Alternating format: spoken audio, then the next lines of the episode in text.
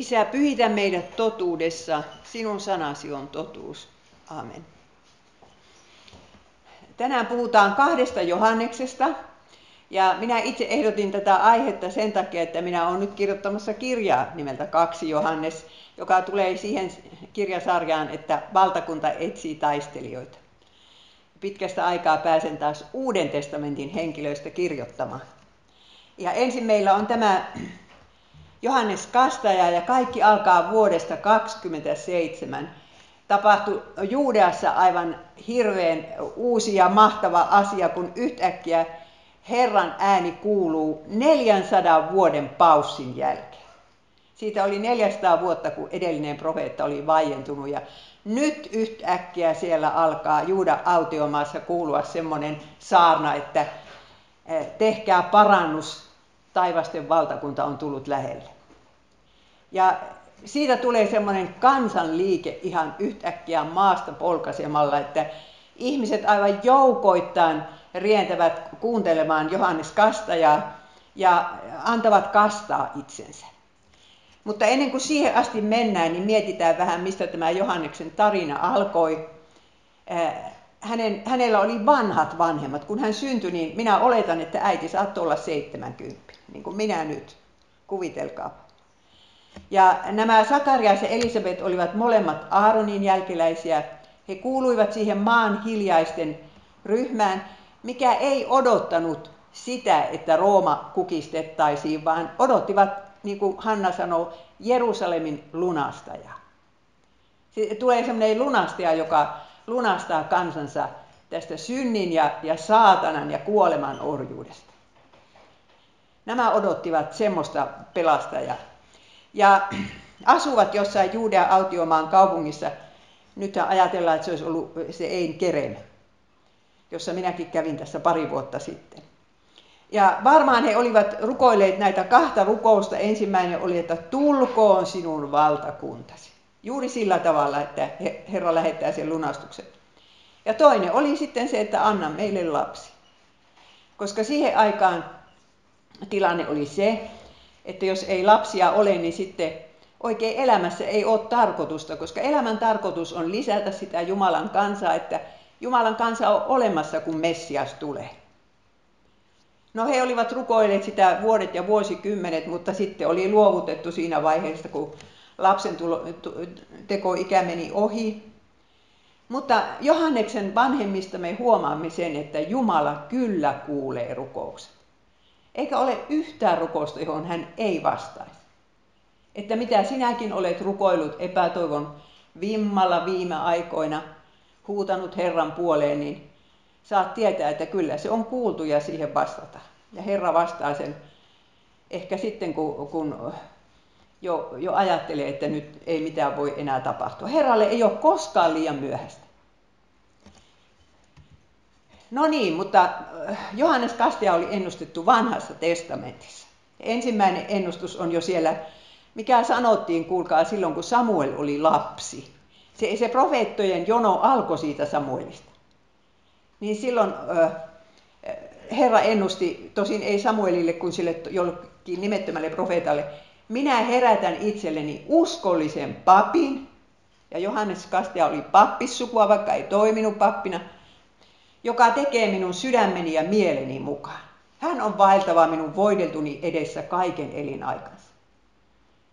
Eli ei vaeltanut niin kuin olisi pitänyt, hän ei kasvattanut lapsiansa kunnolla, vaikka hän oli kyllä muuten hurskas pappi.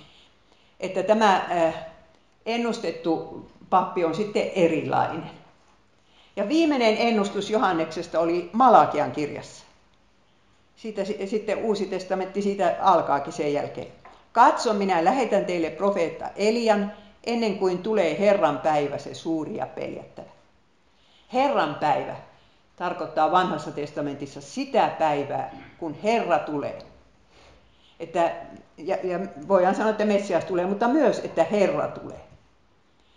No niin, te muistatte, miten se alkoi. Sakarias oli temppelissä suorittamassa pappispalvelustaan ja Kovin monta kertaa elämässään papit eivät saaneetkaan tuota suitsutusuhria toimittaa. Se oli erittäin juhlallinen tilanne, Ja yhtäkkiä Sakarias näkee enkelin siinä suitsutusalttarin vieressä. Ja, ja enkeli ennustaa hänelle Johanneksen syntymän. Enkeli on se sama Gabriel, joka sitten meni Marian luokse. Ja Johanneksen historia alkaa vanhan testamentin armon välineestä sieltä temppelistä, missä uhrattiin uhrit, missä oli kaikkein pyhin. Ja minnekä ylipappi meni eh, sovitusverta mukanansa. Ja Johannes on sitten vanhan testamentin viimeinen profeetta. Hän on se, joka sitten osoittaa sitä eh, Jumalan karitsaa, josta koko vanha testamentti oli puhunut. Hän on niin niiden profeettojen huipentuma, tässä se nyt tulee.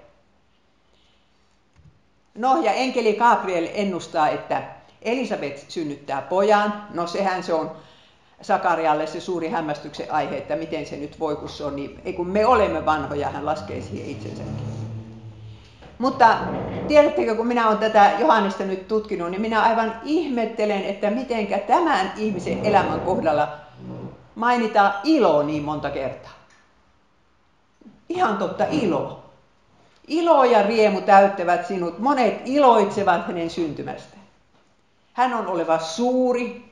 Sitten ennustetaan, että hän on nasiri, tarkoittaa sitä, että, että ei juo viiniä, ei mene hautajaisiin ja vielä tässä kohden, että hän on täynnä pyhää henkeä. Ja kulkee Herran edelläkävijänä Elian hengessä ja voimassa. Tämä se on se Elia, jota on 400 vuotta odotettu näin valmistaakseen kansan Herran tuloa varten. Huomatkaa, tässä sanotaan Herran tulo. Nämä maan hiljaiset tajusivat, että Herra tulee. Minä olen siinä käsityksessä, että aika monet israelilaiset odottivat Messias kuningasta. Kuningas tulee, se Daavidin poika tulee, mutta eivät he sitä tajunneet, että siinä on Herrakin tulossa saman tien kansansa keskuuteen. No sitten Sakarias menee kotiinsa ja, ja tuota, hän tuli mykäksi siellä, mutta huomata, että kuuroksikin. Hän oli kuuromykkä sitten siihen asti, kun Johannes syntyi. Jumala sillä tavalla häntä koulutti, kun hän oli epäillyt, kun Jumala antaa lupauksen ja näyttää enkelin, niin mies ei usko. Mutta eli tehtävää häneltä ei oteta pois. Hän saa säilyttää sen tehtävänsä Johanneksen isänä ja no, kuinka ollakaan, Elisabeth tulee raskaaksi, mutta pysyttelee viisi kuukautta kotosa. Ei lähde minnekään. No en tiedä, olisiko se raskaus silloin vielä näkynytkään, mutta olihan se, jos 70 tulee raskaaksi, niin onhan siinä selittämistä. Ja kyllä ihmiset ihmettelee ja puistelee päätänsä, niin, niin Elisabeth halusi niiltä puheilta välttyä ja pysyy kotona. Minä luulen, että siinä mies ja vaimo piti raamattu piiriä. Mies ei pystynyt puhumaan, mutta se rihvelitaulu siellä oli, johon hän kirjoitteli. Ja ne kävi varmaan läpi koko vanhan testamentin, että missä puhutaan Herran tulosta ja, ja Messiasta. Ja sitten odotetaan, odotetaan lasta ja rukoillaan ja kiitetään. Mutta sitten tulee se päivä, jolloin ovelta kuuluu koputus. Siellä on heidän sukulaistyttönsä Maria, alle 20 tyttö, on rientänyt Nasaretista monta sataa kilometriä sinne Juudean vuorimaahan. Ja hän, hän hypähtää, ei kun, siis Johannes hypähtää ilosta äitinsä kohdussa. Tämmöistähän ei raamatussa muuten puhuta, minä en ainakaan muista.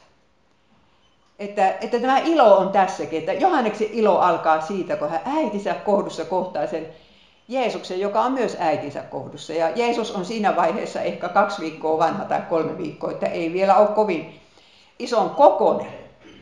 Mutta, mutta mehän tiedämme sen, että, että ihminen alkaa siitä, kun kaksi solua yhtyy. Ja ihmisenä sitä vauvaa siellä äidin kohdussa on myöskin pidettävä. Tämä on yksi paikka, joka todistaa sitä, että abortti on väärin.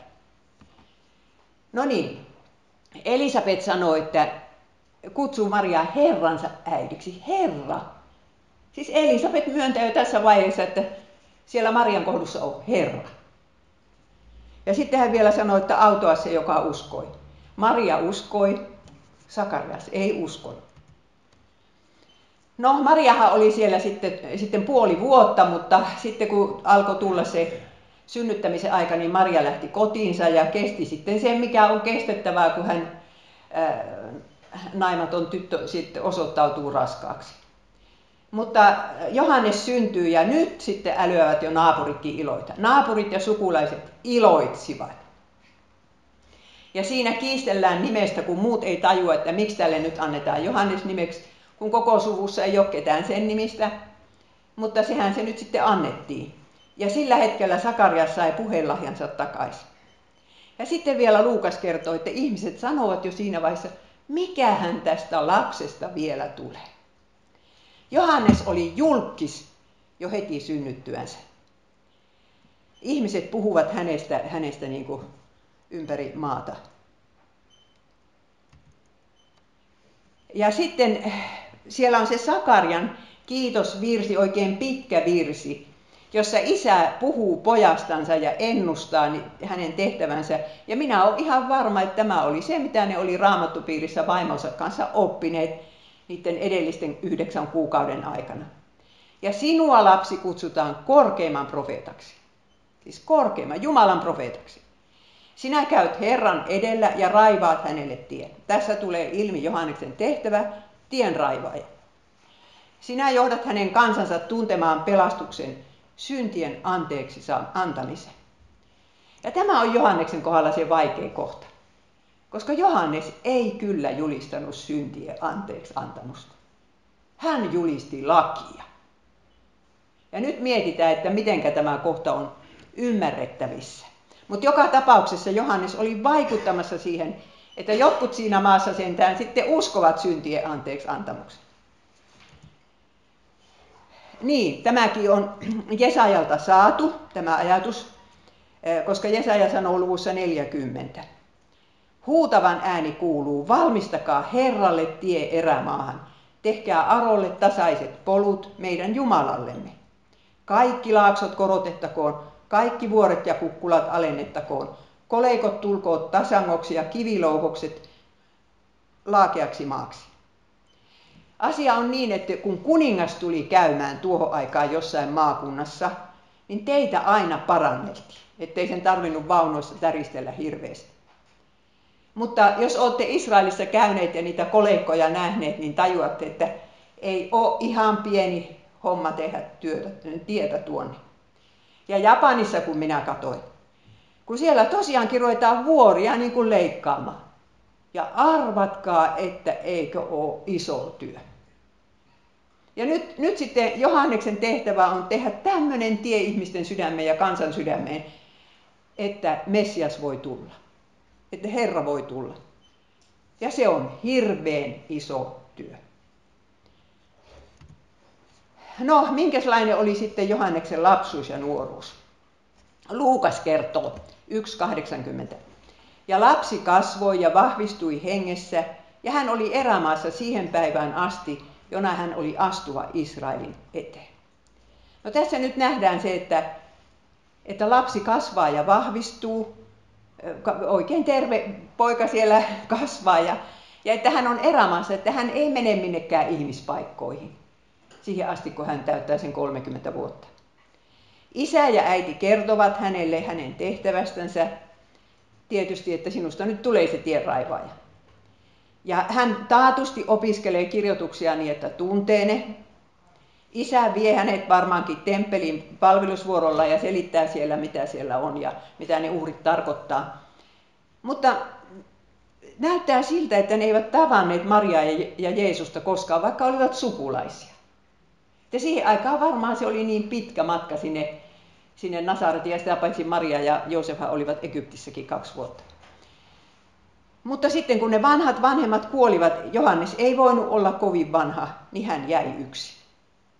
Tämä mies oli semmoinen, että nuoresta pojasta lähtien se oli yksin. Ja siitä tuli itsenäinen henkilö. Hän ei ollut ihmisten mielipiteistä riippuvainen. Ja semmoinen on mahtava ominaisuus julistajassa ja, ja yleensä ihmisessä. Hänellä oli erilainen lapsuus ja nuoruus. Ja nyt teillä on varmaan kaikilla lapsia ja rakkaita sukulaislapsia, jotka, joista te sureitte sitä, että sen lapsraukan nuoruus, lapsuus ja nuoruus ei ole samanlainen kuin muilla. Mutta nyt minä sanon siihen lohdutuksen sanan, että jos ei ole samanlainen kuin muilla, niin se on Jumalan suunnitelma ja Jumala nyt kasvattaa sitä lasta sillä tavalla. Siinä sydän verta vuotaa, kun näkee, että ei sillä raukalla ole kavereita. Kyllä minunkin perheessä on tämmöinen lapsi. Ja, ja kauheasti minä olen kärsinyt siinä vierellä, mutta, mutta koitan nyt sitten uskoa siihen, että asia on näin, niin kuin Johanneksen kohdalla. No Johanneksella ei ollut ystäviä, hän ei mennyt naimisiin, hän ei ottanut tai hänelle ei annettu papin töitä. Koskaan ei sanota, vaikka se meni niin kuin isältä pojalle, että oikeasti siis Johannes olisi ollut pappi, mutta ei hän niitä töitä tehnyt. Hän oli nasiri, ei juonut viiniä, söi yksinkertaista ruokaa, heinäsirkkoja ja metsähunajaa. Äh, heinäsirkat on hirveän proteiinipitoista, eikä kuulemma pahanmakustakaan, kun paistinmanulla paistaa. Ja sitten hänellä oli samat vaatteet kuin profeetta Elialla. Kamelin karva viitta, nahkavyö. Kaikki näkee heti, että maalainen mikä maalainen. Mutta kukaan ei kuulu Johanneksesta mitään vuosikausiin, joten hänet varmasti unohdettiin. Että lapsena hän oli julkis, mutta sitten unohtui, kun ei kuulla mitään. Ja sitten tulee se vuosi 27 jälkeen Kristuksen. Ja sitten lukee eh, Luukkaassa. Keisari Tiberiuksen 15 hallitusvuotena, joka on siis 27, 8 tai 9 jälkeen Kristuksen, tuli Jumalan sana. Maailmassa ei ole sen tärkeämpää juttua kuin että Jumalan sana tulee. Ja tätä sanontaa käytettiin vanhan testamentin profeetoista, että ne tuli Jumalan sana sille ja sille. No nyt se tuli Johannekselle Sakarian pojalle, joka oli autiomaassa. Niin hän lähti liikkeelle ja kulki kaikkialla Jordanin seudulla saarnaten ja kehottaen ihmisiä kääntymään ja ottamaan kasteen, jotta synnit annettaisiin heille anteeksi. No niin, sitä hän äh, kehotti ja hän puhui siitä syntien anteeksi antamuksesta, mutta kun se pitää olla kaste isän, pojan ja pyhän hengen nimen ennen kuin synnit saadaan anteeksi, semmoinen ei Johanneksen kaste ollut. Se oli parannuksen kaste. Se oli semmoinen kaste, että ihmiset menee jonossa kastettavaksi ja niiden on pakko tunnustaa ääneen syntinsä ennen kuin ne kastetaan. No niin, mutta Johannes oli niin suosittu, niin suosittu, että vielä 25 vuotta synty- kuolemansa jälkeen hänellä oli kannattajia Efesoksessa. Hänen ei annettu avata suutaan synagogissa eikä temppelissä. Voi olla, ettei hän koputellut niiden ovellekaan, mutta ei, päässyt, ei saanut tämmöistä saarnatuolia. Mutta Herra pystytti autiomaahan hänelle saarnatuoli. Ja Johanneshan ei puhunut lillukan varsista. Hän ei puhunut siitä, miten kädet pitää pestä, kun tulee torilta, että ei, ei pakanoiden saastaisuus tartu. Hän ei puhunut siitä, montako askelta saa ottaa sapattina, hän puhuu ihan muusta, kohta tullaan siihen. Mutta kansa ihaili. Kansa oli innoissa, että nyt on saatu erilainen saarnamies, joka elää niin kuin opettaja ja tosiaan ei puhu lillukan varsista. Ihmiset kyllä tietää sen. Minä väittäisin, että nykyään jos kuuntelee etenkin yle, niin kyllä siellä lillukan varsista aika usein puhutaan. No niin, Tämmöstä, tämä on nyt Matteukselta otettu nämä sitaatit. Tehkää parannus, sillä taivasten valtakunta on tullut lähelle. Sama saarna kuin Jeesuksella. Sanasta sana. Sama kuin Jeesuksen ensimmäinen saarna. Puhuu parannuksesta, että ette saa jatkaa sillä tyylillä kuin tähän asti. Muutos on, muutoksen on tultava. Ja tämä kauhea lause, jonka Matteus ja Luukas sanoo erilaisia. Toinen sanoi, että hän sanoi sen fariseukselle ja toinen sanoi, että hän sanoi sen koko kansalle. Te käärmeen sikiöt, kuka teille on sanonut, että te voitte välttää tulevan vihan? Tehkää hedelmää, jossa kääntymyksenne näkyy. Älkää luulko, että voitte ajatella, olemmehan me Abrahamin lapsia. Älkää luulko, että se, että te, te kuulutte valittuun kansaan, vie teidät perille taivaaseen. Ja nyt kun kerran Herra on lähettänyt minut tälle paikalle saarnaamaan Johannes Kastajasta tänä päivänä, niin nyt minä sanon meille kaikille, että, että nyt mietitään sitä elämämme hedelmää. Onko siellä sitä rakkautta, iloa, rauhaa.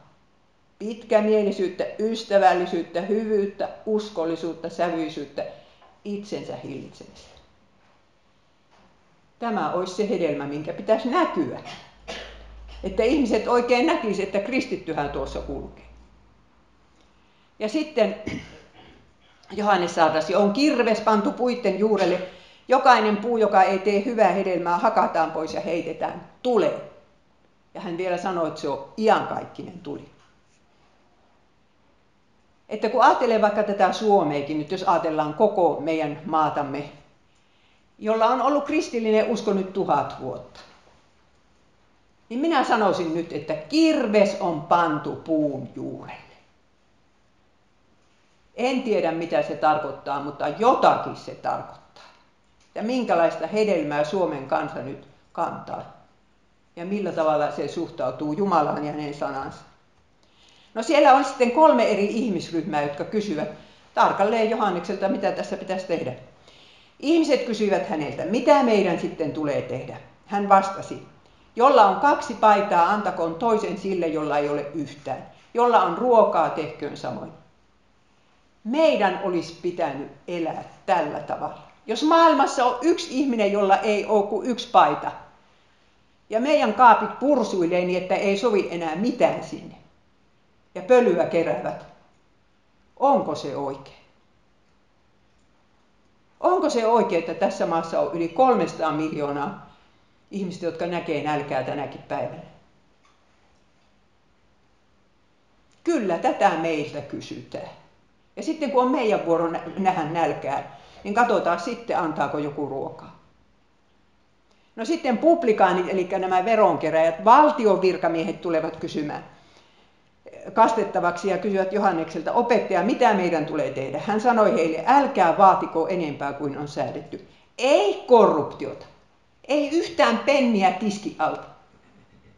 Ja tämä korruptio on, on siis se asia, joka pitää köyhät maat köyhinä. Kaikki vetää välistä. No Suomessa ei ole, en ole minä ainakaan vielä törmännyt korruptioon, mutta väitetään, että se olisi vähän niin kuin lisääntymämpää. Ja sitten sotilaat kysyvät. Siis minä ihmettelen, oliko siellä roomalaisia sotilaita kastettavana, vai onko nämä nyt sitten Juudean temppelikaarti. Entä me, mitä meidän tulee tehdä? Hän sanoi heille, älkää ryöstäkö, älkääkä kiristäkö keneltäkään, vaan tyytykää palkkanne. Ei suojelurahaa. Te ette usko, miten tavallinen asia suojeluraha on. Ei tarvitse mennä vähän kuin tuonne itäänpäin. Ja, ja näin konkreettisesti Johannes saarnasi, että ne ties mitä niihin pitää tehdä. Ja kuinka usein Suomen kirkoissa saarnataan konkreettisesti, että ihmiset tietää, mistä asiasta niiden pitäisi tehdä parannus. Ja kuvitelkaa nyt, jos Johannes olisi julistanut, Jumala rakastaa sinua sellaisena kuin olet. Hän ei halua, että sinulle tulee pahaa mieli. Kallion kirkosta on tehty tämmöinen, mikä tila se nyt onkaan suojeltu tila, miksi sitä sanotaan, jossa, mikä? Turvallinen. Turvallinen tila, jossa luvataan, että seksuaalivähemmistöille ei tule täällä pahaa mieli. Täällä ei sanota yhtään sanaa, josta niille voisi tulla paha mieli. Minä kirjoitin tästä kiukuissani blogiin tuohon seurakuntalaisen ja kirjoitin, että jos kirkossa ei tule ihmiselle paha mieli, niin sille ei myöskään tule hyvä mieli. Niin, Johannes Saarnas, tuomio tulee ja se on ikuinen, eikä kukaan voi sitä paeta. Messias polttaa ruumenet sammumattomassa tulessa. Jyvät ja ruumenet erotetaan. Ja ruumenet poltetaan. Ja nyt sitten kuulija miettii, että kumpaakos minä olen. Ja Johanneksesta tuli valtavan herätyksen ase, että minä väittäisin, että varmaan suurin osa, enemmän kuin puolet juutalaisista kävi kastattamassa itsensä. Ja fariseukset siellä oli kai tyrkyllä yhteen aikaan niitä, mutta kun ne hoksas, että heidän pitää joku synnin tunnustus tässä esittää, niin ei ne sitten mennyt kastettavaksi. No sitten kun ihmiset oli kastettu, niin ne lähtivät kotiinsa tuottamaan sitä parannuksen hedelmää. Nyt tässä elämässä tapahtuu muutos. No minä olen kyllä yrittänyt tuottaa sitä parannuksen hedelmää, että se, se mikä mulla on, on niin kuin vuosikaudet ollut se suuri kysymys, niin kauan kuin minun äiti vainaa eli, hän kuoli kolme vuotta sitten, niin oli se, että miten minä voi olla hermostumatta omaan rakkaaseen äitiin, kun se on niin hermostuttava. Ja, ja se, että minä hänen suutun, niin se oli äitille maailmanloppu. Jos minä vaan oisin kestänyt sen kotkotuksia, mutta en kestänyt. Ja varmaan täällä istuu monta samanlaista. Ja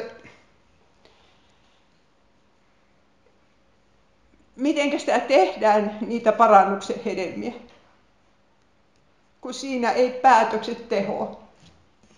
No, Juudan kansalle tapahtui se, että synnin tunto suureni. Kun Jeesus tuli, niin aika monet tiesivät olevansa syntisiä. Ja tiesivät, että jokin ratkaisu tähän on saatava. No, Johannestahan mustamaalattiin niin kuin, niin kuin Jeesustakin ihan samalla lailla. Hänessä on paha henki. Näin, näin siis äh, Juudean korkeimmat, äh, korkeimmat auktoriteetit suhtautuvat siihen Johannekseen. Ja niillä oli aivan pallohukassa, mitä me tehdään tuolle miehelle, kun se on niin suosittu. Ei kehtaa mennä niin kuin pidättämään sitä, mutta, mutta miten sen suu saatat tukituksi. Ja no minä luen tämän tuon Johanneksen ensimmäisestä luvusta. Juutalaiset lähettivät Jerusalemista pappeja ja leiviläisiä kysymään häneltä, kuka sinä olet? Hän sanoi, minä en ole Messias. Mikä sitten ne kysyivät, oletko Elia? En ole. Minä en ymmärrä, minkä takia Johannes sanoi, että en ole. Jos joku teistä tietää, selittäkö, että minä en tiedä. Oletko se luvattu profeetta, tarkoittaa Moosesta, tulee uusi Mooses. Hän vastasi, en. Silloin he sanoivat, kuka sitten olet? Meidän on vietävä vastaus niille, jotka meidät lähettivät. Mitä sanot itsestäsi? Johannes vastasi, minä olen ääni, joka huutaa autiomaassa, tasoittakaa Herralle tie. Niin hän profeetta Jesaja on ennustanut. Johannes sanoo olevansa ääni ja tienraivaaja. Siinä hänen tehtävänsä. Ääni. Se on kyllä jännä, kun tämä ääni esiintyy siellä Elia-historiassa. Mutta minä en jouva selittämään, mutta tuossa on yksi kappale niitä Elia-kirjoja vielä jäljellä. Mutta sitten Johannes pudottaa pommi. Kun häneltä, tässä samassa kuulustelussa häneltä tivataan, kuka sinä olet, niin hän sanoo sitten, että, että Messias on jo teidän keskellänne. Messias on jo teidän keskellänne. Siellä se on jossain, mutta kuka ei tunne.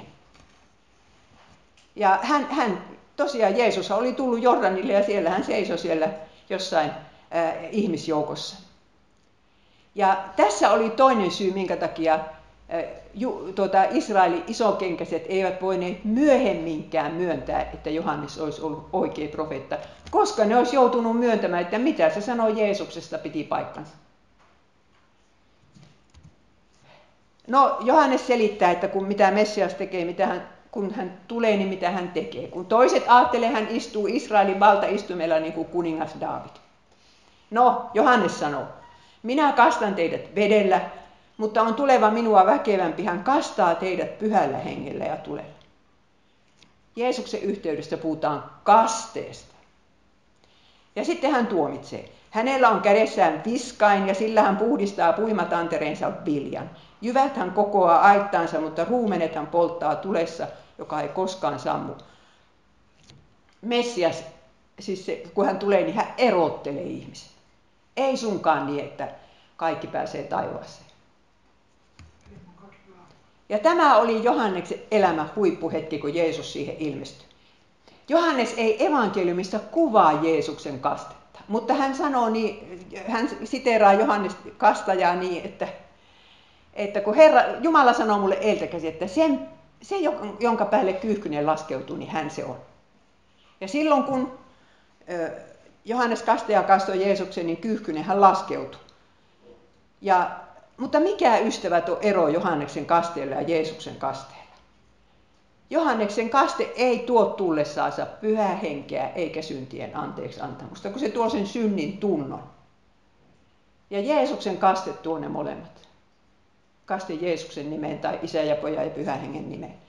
Ja kun Jeesus kastettiin, niin siinä tapahtuu semmoinen vedenvaihto, että kun Jeesus menee siihen Jordanin kasteveteen, hän on täysin puhdas niin siitä se hänen puhtautensa tarttuu siihen veteen, joka on sitten meidän kaikkien kastevetemme.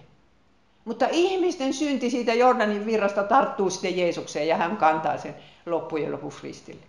Siinä on semmoinen vedenvaihto. No sitten tapahtuu se, se, että Johannes julistaa evankeliumia. Se ei ole pitkä saarna, mutta se on tehokas saarna. Kun hän näkee Jeesuksen, jonka hän oli jo kastanut, niin hän osoittaa sormella, katso Jumalan karitsa, joka ottaa pois maailman synnin. No, me lauletaan tätä kirkossa ja ehtoolliselle liturgiassa se tuntuu niin tutulta, mutta se oli järisyttävä uutinen. Että tämä on se pääsiäislammas, jota joka vuosi syöti. Se pääsiäislammas, jonka verellä voideltiin oven pielet ja paha ei päässyt sisälle.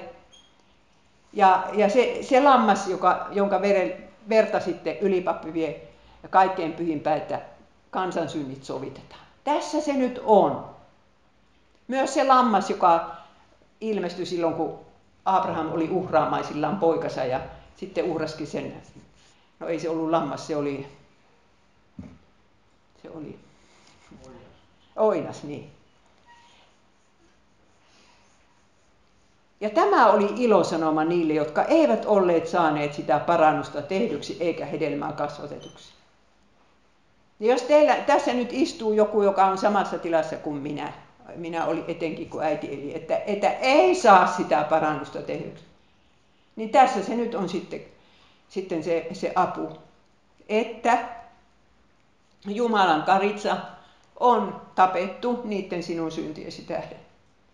Ja anteeksi anto on olemassa. Hän on niin kuin sijainen, niin kuin Jesaja 53 puhuu tästä, tästä lampaasta. No sitten tapahtuu, että seuraavana päivänä Johannes taas osoittaa sormella Jeesusta ja sanoo sen äh, Jumalan karitsan, niin, niin sitten hänen parhaat opetuslapsensa lähtevät sitten tämän uuden rappin perään. Jeesus kääntyi ja nähdessään heidän seuraavanaan kysyi, mitä te haluatte? He vastasivat, rappi, se merkitsee opettaja, missä sinä asut? Tarkoitti, että kutsutpa meidät kylään. Tulkaa, niin näette. Toinen näistä, jotka kuulivat Johanneksen sanan ja lähtivät seuraamaan Jeesusta, oli Andreas Simon Pietarin veli.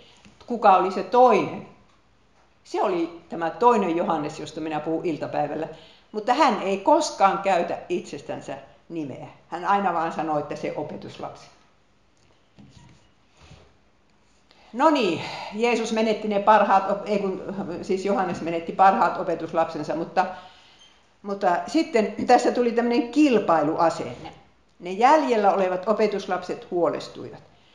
Opetuslapset menivät Johanneksen luo ja sanoivat, rappi, nyt on ruvennut kastamaan myös se mies, joka oli kanssasi Jordanin toisella puolen ja josta annoit hyvän todistuksen. Kaikki menivät hänen luokseen. Ja siihen Johannes sanoo, ei ihminen voi ottaa mitään, ellei hänelle anneta taivaasta. Sulhanen on se, jolla on morsian, mutta sulhasen ystävä seisoo hänen vieressään ja kuuntelee, mitä hän puhuu, ja iloitsee. Suuresti sulhasta kuunnellessaan, niin iloitsen minäkin. Ja iloni on nyt tullut täydelliseksi. Tässä on taas se ilo. Aatelkaa, että tuo Johannes, jolta kaula katkaistaan kolmekymppisenä, saa kokea täydellisen ilon. Kuinka moni meistä on saanut kokea täydellisen ilon? Ja ilo onkin elämässä niin tärkeä asia. Ja minä olen ruvennut rukoilemaan sitä sukulaisille. Niin kun minä listan mukaan rukoilen, niin joskus minä rukoilen niille kaikille. Herra, anna niille tänä päivänä joku erityinen ilo.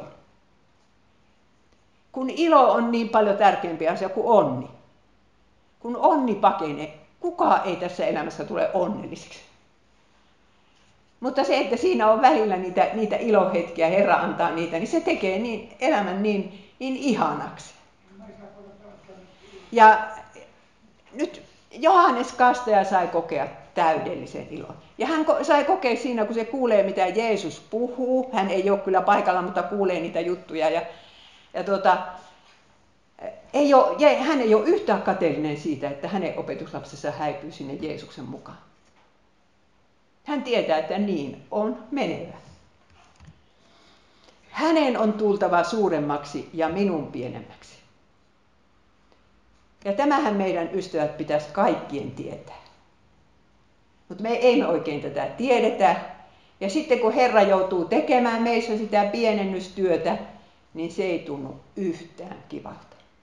Eikä se kyllä tuntunut Johanneksestakaan sitten, kun hän siihen pisteeseen joutui.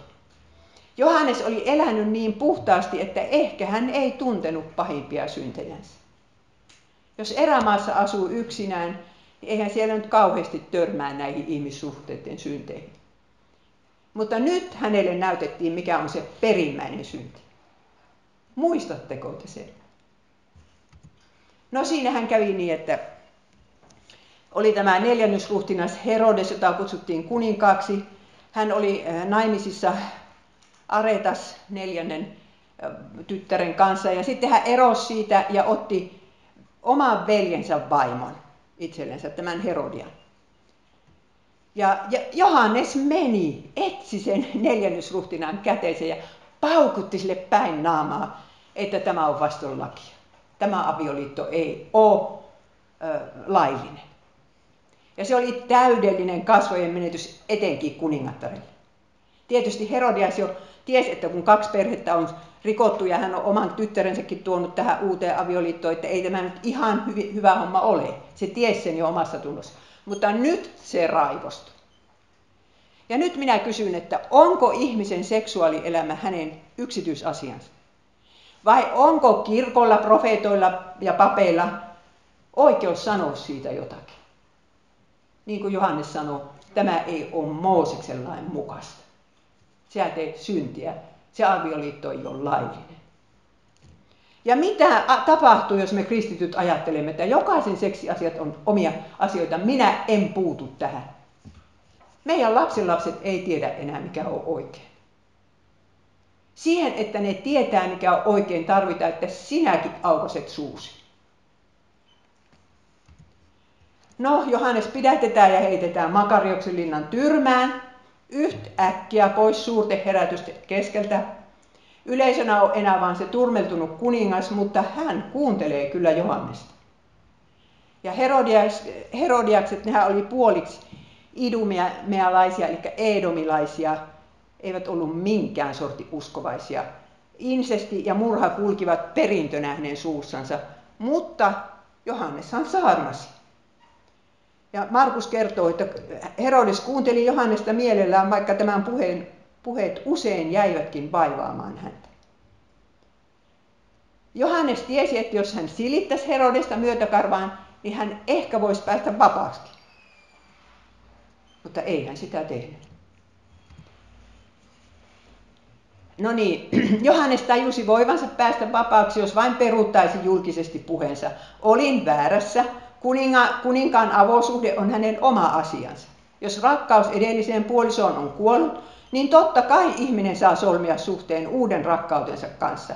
Tärkein tähän loppujen lopuksi on rakkaus. Johannes kieltäytyi sanomasta tätä.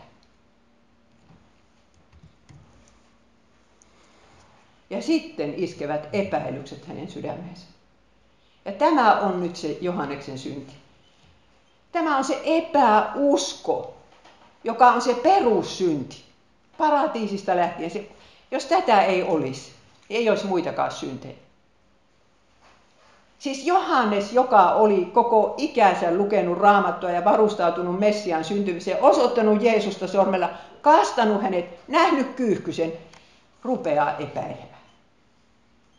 Että oliko se, onko tämä nyt oikea henkilö. Miksi vääryys voittaa? Minä nyt kuvittelen, mitä se mietti siellä.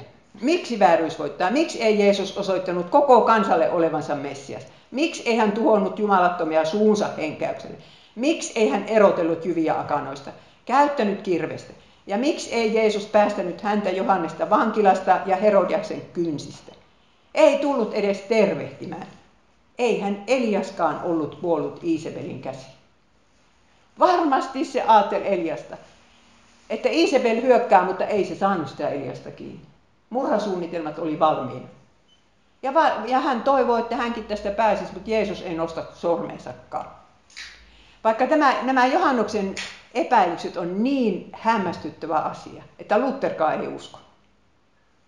Luther sanoi, että se vaan opetuslapsille esitti, että hän epäilee. Mutta kyllä meidän täytyy uskoa, että se epäili, kun se kerran sanotaan raamatussa. Ja nyt minä kysyn, että mitä sinä teet, kun sulla on sydän täynnä noita samoja kysymyksiä? Kun et ymmärrä Jumalan toimintatapoja. Se olisi ollut niin helppoa teidänkin perheessä tehdä niin, että sitä ja sitä tragediaa ei olisi tapahtunut.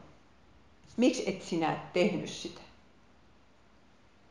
Mutta Johannes lähettää opetuslapsensa kysymään Jeesukselta. Ja me, tämä on se just, mitä meidän pitää tehdä. Kysymään Jeesukselta. Ei lähetä pois hänen luotaan, eikä seurakunnasta, eikä armovälineiden yhteydestä, kun kysytään häneltä ja hän vastaa vielä. Oletko sinä se, jonka oli määrä tulla vai pitääkö meidän odottaa toista? Ja Jeesus vastasi. Hän olisi voinut vastata, olen. Mutta eikö mitään, hän lähettää sinne raamatun lause. Tässä on kaksi Jesajan lausetta pistetty yhteen. Kertokaa Johannekselle, mitä kuulette ja näette. Sokeat saavat näkönsä, rammat kävelevät, spitaaliset puhdistuvat, kuurot kuulevat, kuolleet herätetään ja henkiin ja köyhille julistetaan ilosanoma. Autua se, joka ei minua torju. Tämä on Jeesuksen peräkanetti. Ja Jeesus luettelee kuusi eri ryhmää. Ja nyt jos katsotaan sitä Jesajan tekstiä, niin Jeesus jätti pois vangittujen vapautamisen. Hän ei sitä maininnutkaan Johannekselle, vaikka Jesaja oli sen maininnut. Mutta hän lisää siihen spitaaliset ja kuolleet. No tämä on siitä kirjasta, jota minä olen nyt kirjoittamassa kaksi Johannesta. Jesajan sitaatit sisältävät valtavan lohdutuksen vangitulle miehelle. Hänestä on tullut nyt niin köyhä, että uskokin häneltä oli jo häviämäisillään. Mutta Jesaja oli luvannut ja Jeesus siterasi hänen lupaustaan, että Messias julistaisi hyvää sanomaa juuri köyhille ja lohduttaisi murheellisia. Ja siihen todella tarvittiin Jumalan karitsaa. Että, että niille köyhille, joilta on uskokin mennyt, niin voitaisiin julistaa syntien anteeksi antamusta. Siihen tarvittiin sitä, että joku kärsii rangaistuksen Johanneksen epäuskosta ja sinun ja minun epäuskosta. Johannes itse oli toivonut, että Jeesus tulisi suuremmaksi ja hän itse pienemmäksi. Se toive oli nyt toteutunut. Johanneksesta oli tullut niin vähäinen, ettei hänelle jäänyt muuta lohtua kuin köyhille julistettu evankeliumi. Ja sitten Jeesuksen terveiset sisälsivät vielä lupauksen kuolleiden ylösnousemuksesta, mitä ei siis Jesajalla ollut. Tai on se, mutta se on ihan eri paikassa. Kuolleet herätetään henkiin. Vaikka Johannes tapettaisiin, ei kuolema jäisi viimeiseksi sanaksi hänen kohdalla. Siis tämä oli täsmälohdutus.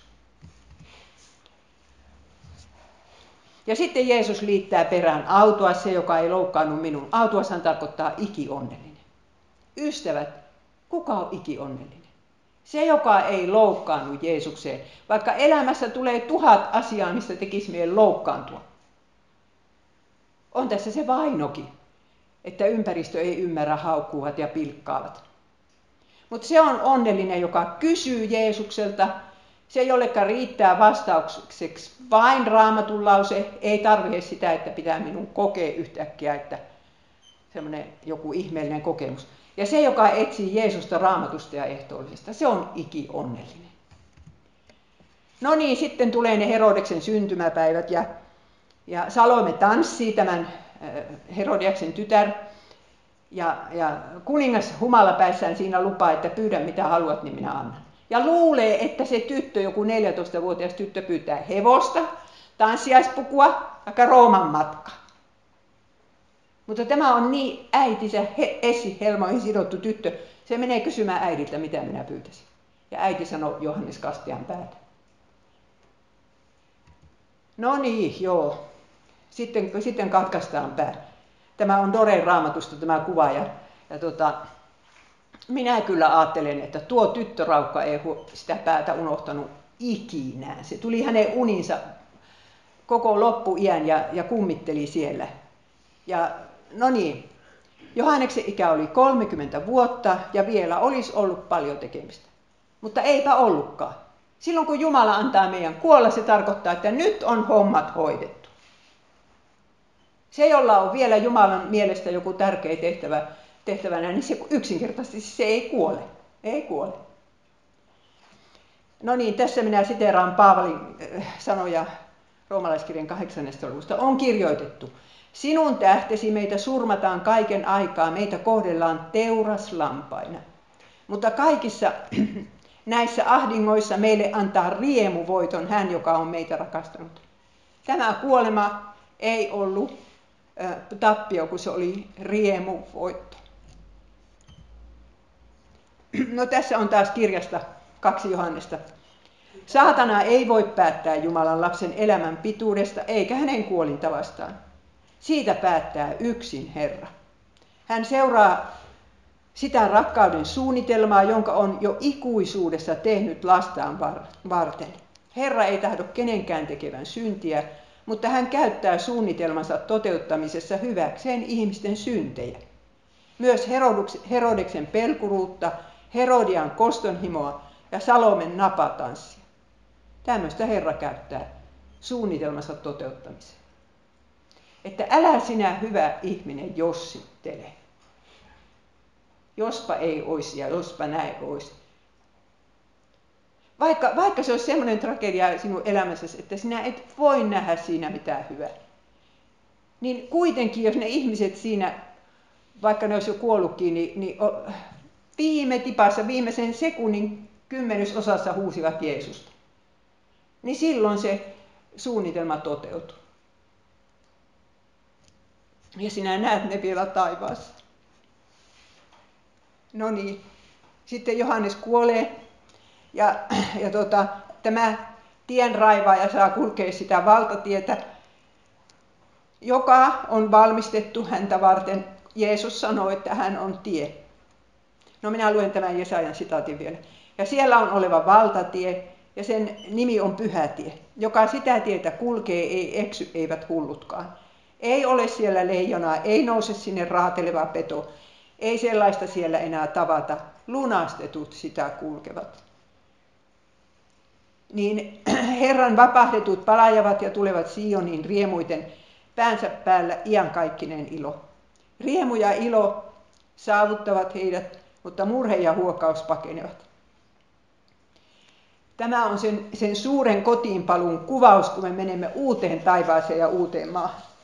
Ja siellä se on se iankaikkinen ilo.